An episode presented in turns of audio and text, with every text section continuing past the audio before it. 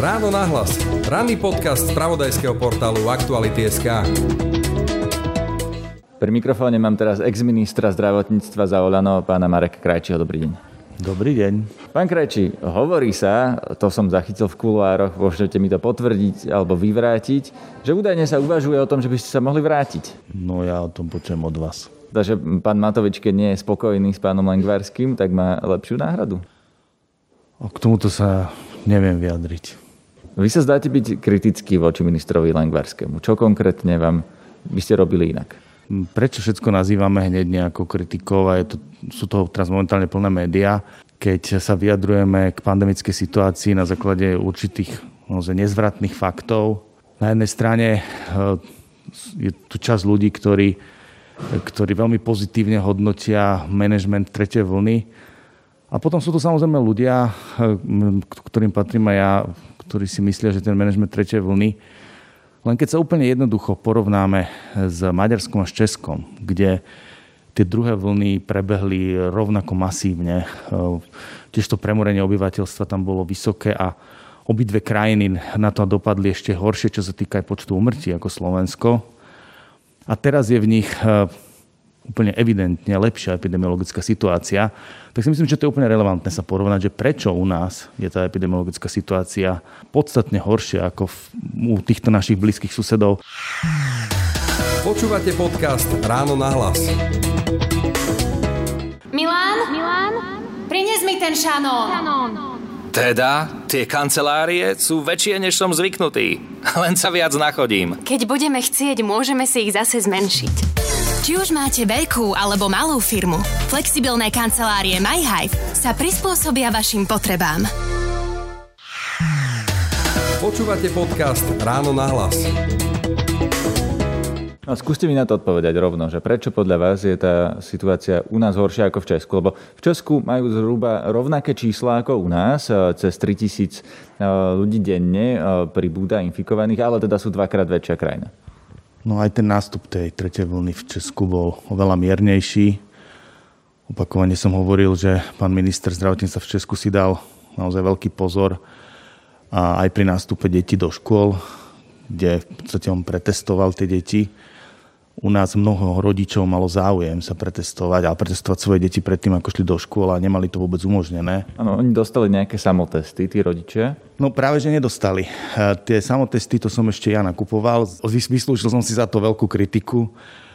Dokonca známy analytik vtedy ma kritizoval, že to nie sú samotesty. Samozrejme, oni boli samotesty a používali sa do veľkej miery dovtedy, ale samozrejme ešte ich eh, mnoho miliónov bolo na sklade. To znamená, trebalo tie testy len jednoducho vyskladniť a včas ich tým rodičom dodať a tí rodičia mnohí uh, ich dostali až v tretí týždeň septembrový a nehovoriac o tom, že mali uh, jeden, dva dni na to, aby, si ten, aby sa prihlásili, že o tie samotesty majú záujem. Niekedy v auguste im niektorým cinklo v tom EduPage taká, taká správička, že dnes, zajtra si prihláste, kto chcete mať samotesty.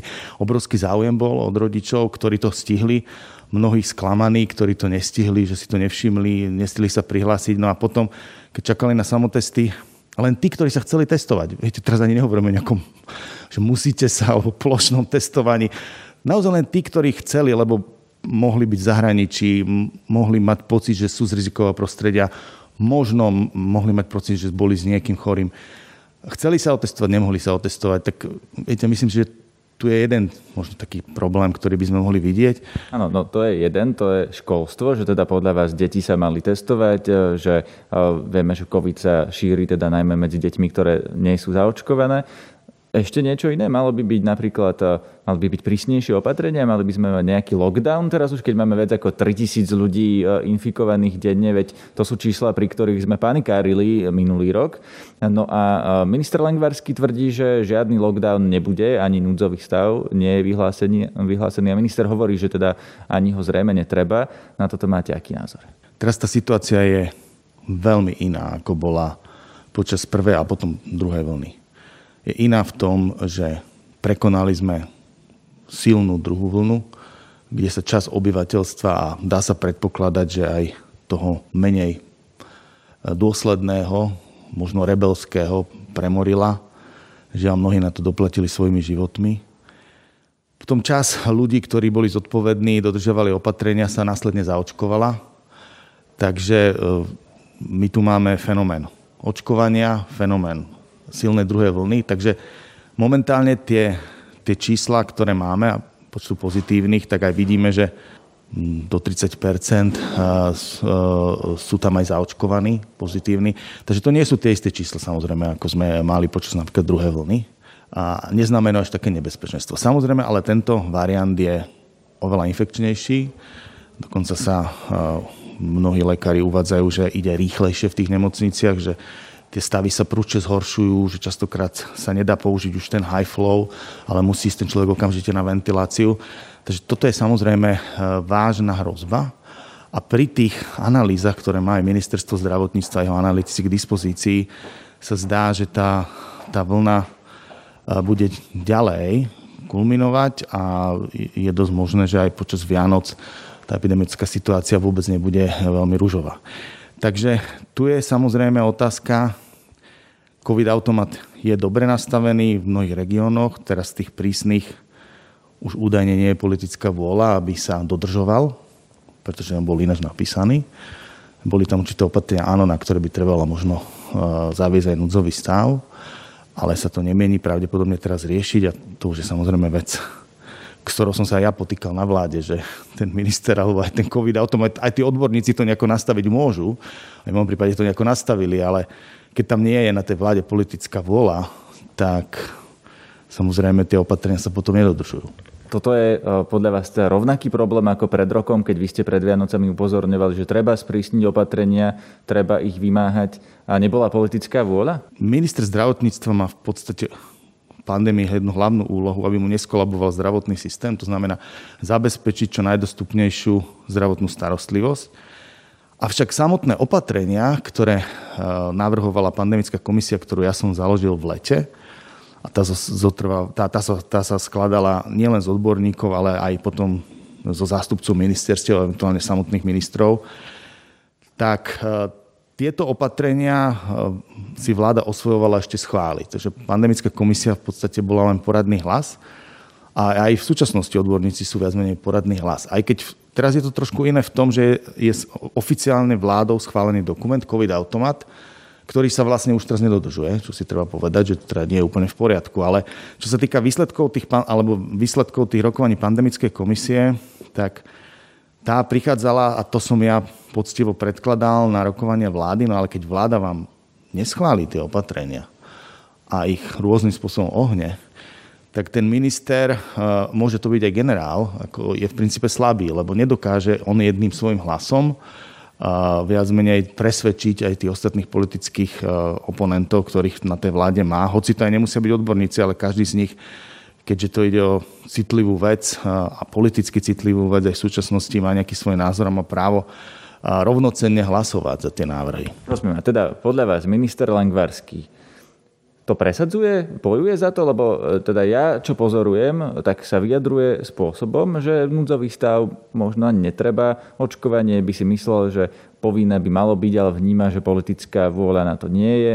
E, tie opatrenia, vy hovoríte teda, že sa nedodržiavajú, tak teda čo, mal by minister zdravotníctva za to viac bojovať? Pozor, nie, že nedodržiavajú, ja som len povedal, že už niektoré veci, tak ako ich nastavilo konzilium odborníkov a odborníci, boli zadefinované v COVID automate, ktorý schválila vláda, áno, sa nedodržujú, pretože treba na to napríklad vyhlásenie núdzového stavu.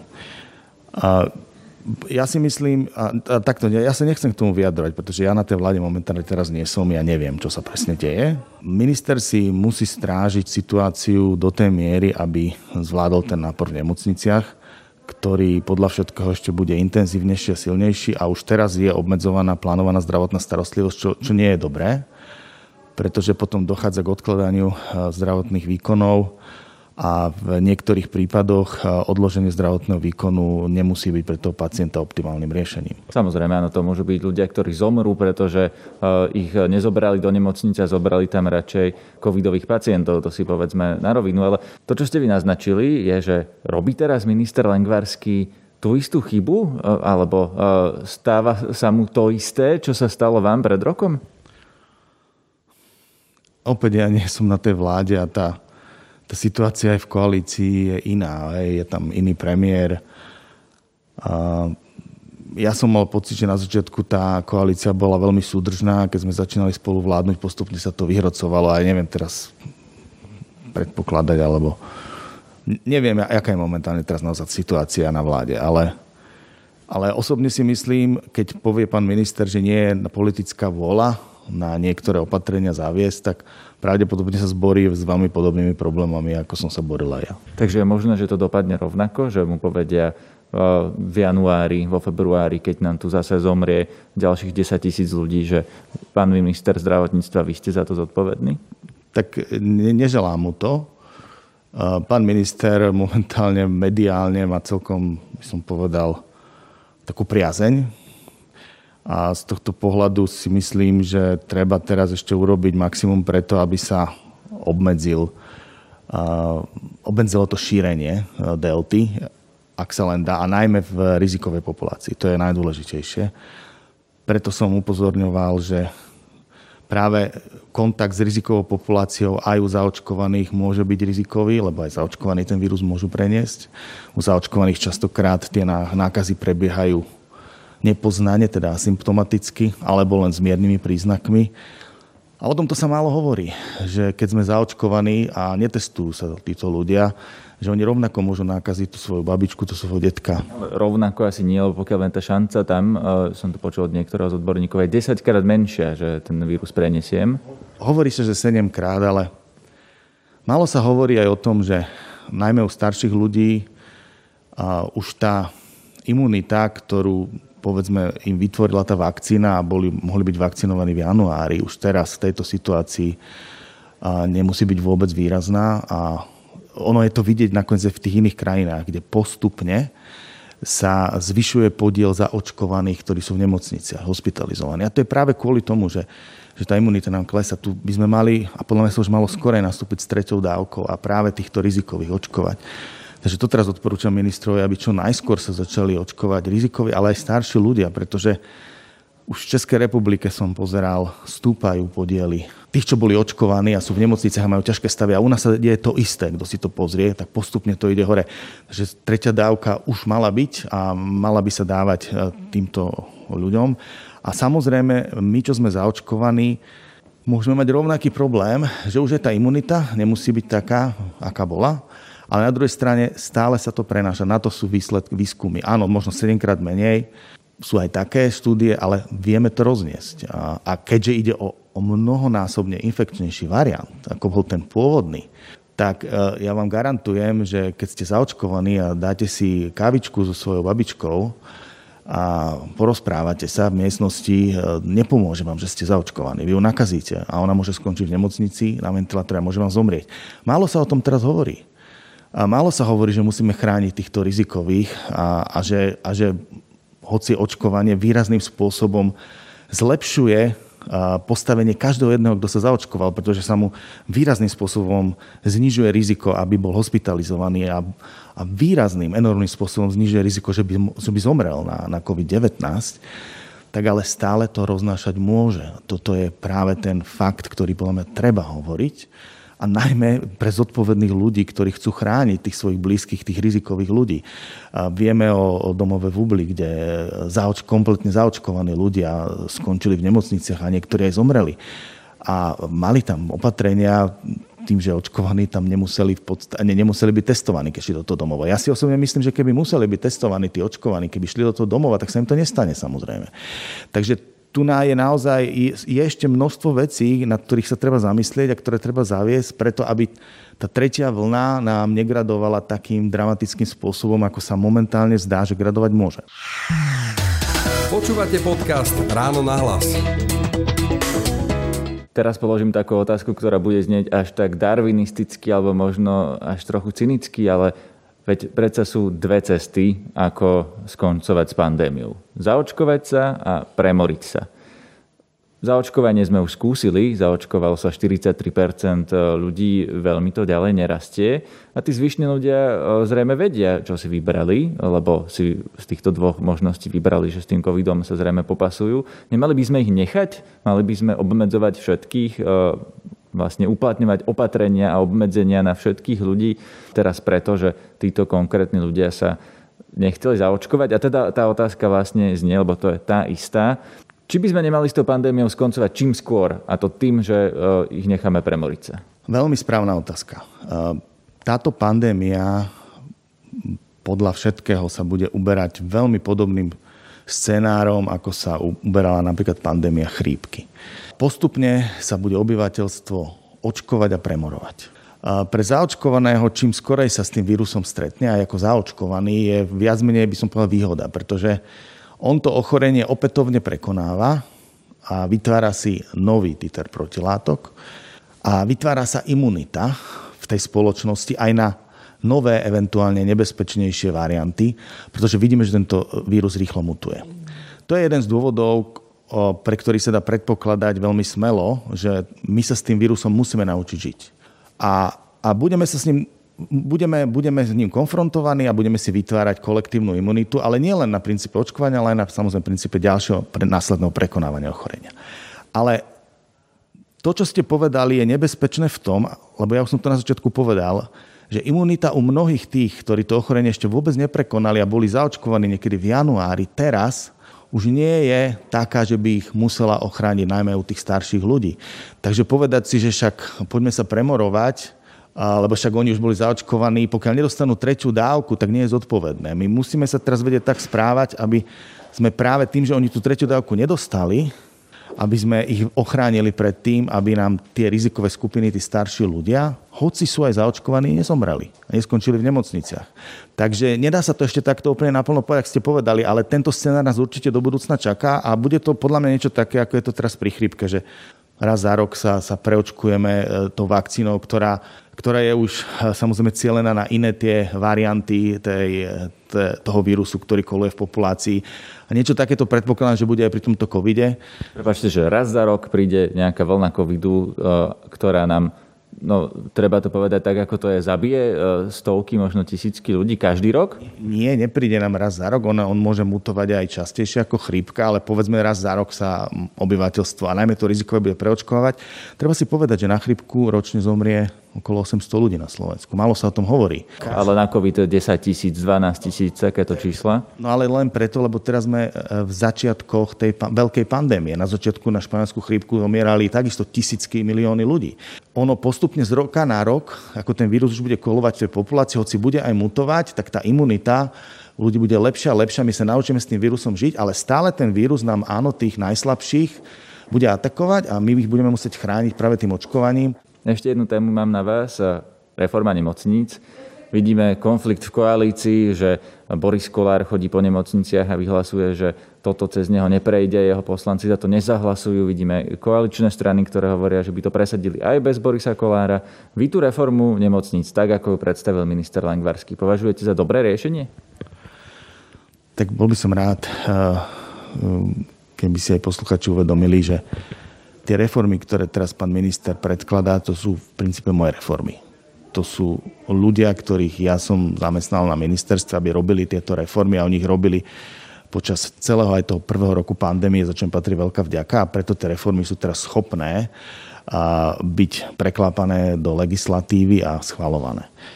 Takže samozrejme ja sa k svojmu dieťaťu nebudem teraz vôbec stavať nejako zlé, pretože e, je to viac menej reforma, ktorá pochádza aj z programu vyhlásenia vlády aj v podstate od ľudí, ktorých ja som na ministerstvo pritiahol. No a čo hovoríte na to, že Boris Kolár chodí po nemocniciach a v podstate kampaňuje na tých ľuďoch, ktorí e, nechcú napríklad, e, aby sa chirurgia zrušila, e, teraz neviem, či to poviem presne, že vo Svidníku presunula do Bardejova a z týchto menších miest sa centralizovali tie výkony.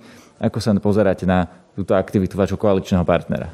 V tejto situácii, keď tie reformy už boli naštartované v tom prvom roku, tak v tomto druhom roku bola extrémne dôležitá práve úloha ministerstva a ministra tie reformy politicky presadiť a korektne správne komunikovať. A tu mám pocit, že sa nerealizuje práve to, ako sa malo. Hej. Nerozumiem, prečo až teraz sa viac menej tak intenzívne rokuje zo stranou Sme rodina, a teda je tam nejaká nádej, že nakoniec by možno zahlasovali za tú reformu, ale prečo sa tieto rokovania neviedli skôr a mohli sme sa vyhnúť možno tomu turné, ktoré pán predseda parlamentu so svojimi poslancami po niektorých nemocniciach robil. Prečo v tých nemocniciach skorej nebol pán minister zdravotníctva a nevysvetloval, čo to znamená reforma nemocnic, e, aké financie dostanú jednotlivé nemocnice z fondu obnovy, pretože tie financie sú tak nastavené, že každá jedna nemocnica, lebo lôžka naozaj nebudú rušené, ale každá jedna nemocnica má právo dostať financie na rekonštrukcie. Rekonštrukcie samozrejme v rámci tej siete, ktorá na Slovensku má vzniknúť. Málo sa hovorí, že aj taká komunitná nemocnica eh, by mala dostať financie na to, aby si vybudovala kvalitné eh, jednodňové chirurgie, eh, vybudovala sfunkčnila, skrášlila sieť ambulancií, urgentné príjmy, aby si vybudovali, aby si dobudovali e, oddelenia na rehabilitácie, dlhodobé doliečenie, že v tých, že v tých e, oddeleniach napríklad na dlhodobé do, do, doliečenie áno, budú môcť byť e, hospitalizované pacienti s nejakými ľahkými dekompenzáciami, že, že v podstate drvivú väčšinu tej medicíny si tí ľudia v tých regionálnych nemocniciach svojich alebo svojich nemocniciach tak či tak nájdu. Hej?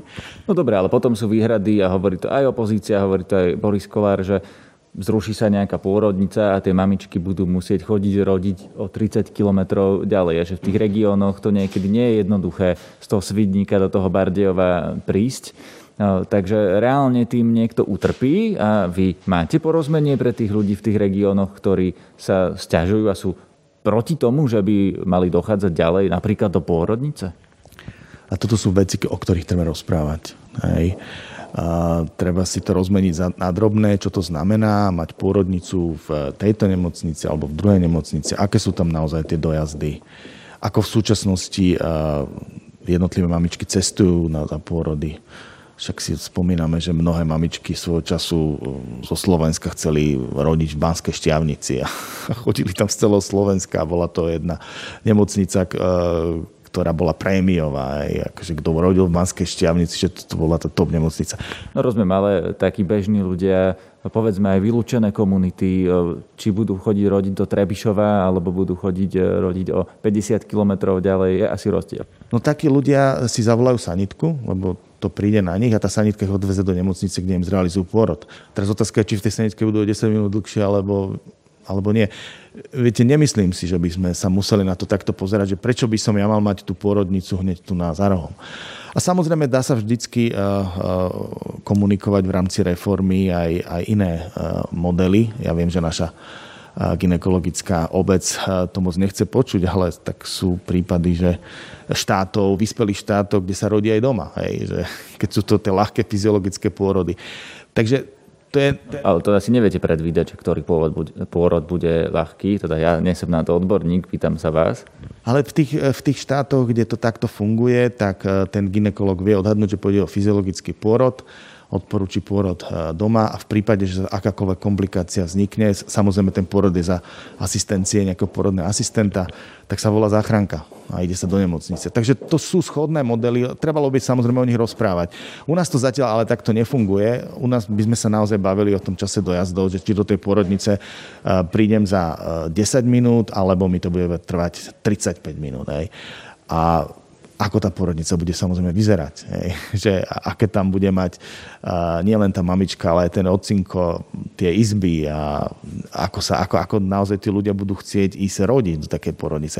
Takže opäť e, teraz sú aj mamičky ochotné cestovať e, do Čiech, do Rakúska, a práve kvôli tomu, že ten pôrod e, tu na Slovensku nemá vhodné podmienky a cítia sa byť na tých oddeleniach nie je dobré. E, nie sú tam dobré skúsenosti. Takže opäť, e, ja si myslím, že ľudia chcú cestovať za kvalitou. A tá reforma nemocníc by mala práve poskytnúť tú zvýšenú kvalitu.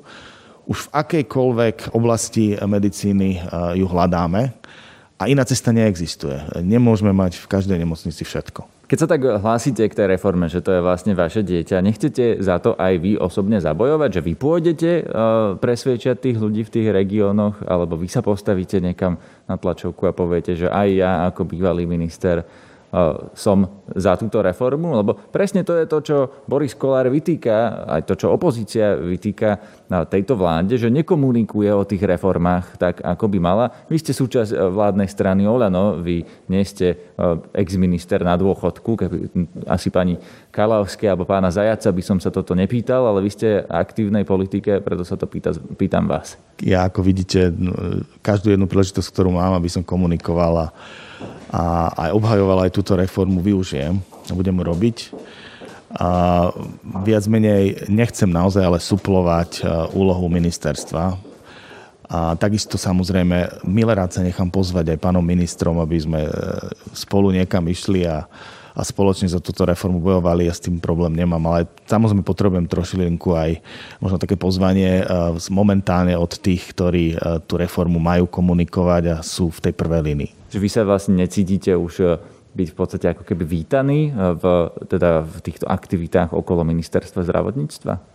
No nejdem posudzovať. Ja len viem povedať, že som tu, som pripravený pomôcť a vždy som to deklaroval, aj keď som ten úrad predával pánovi súčasnému ministrovi, že, že čokoľvek by potreboval, veľmi rád skonzultujem, prídem, pomôžem. A pokiaľ by on taký e, záujem mal, tak ho, ho, samozrejme ja to slovo, svoje slovo dodržím. Pravdou je naozaj, že takýto zájem od pána ministra v podstate veľmi nebol. Všetky podcasty z pravodajského portálu Aktuality.sk nájdete na Spotify a v ďalších podcastových aplikáciách.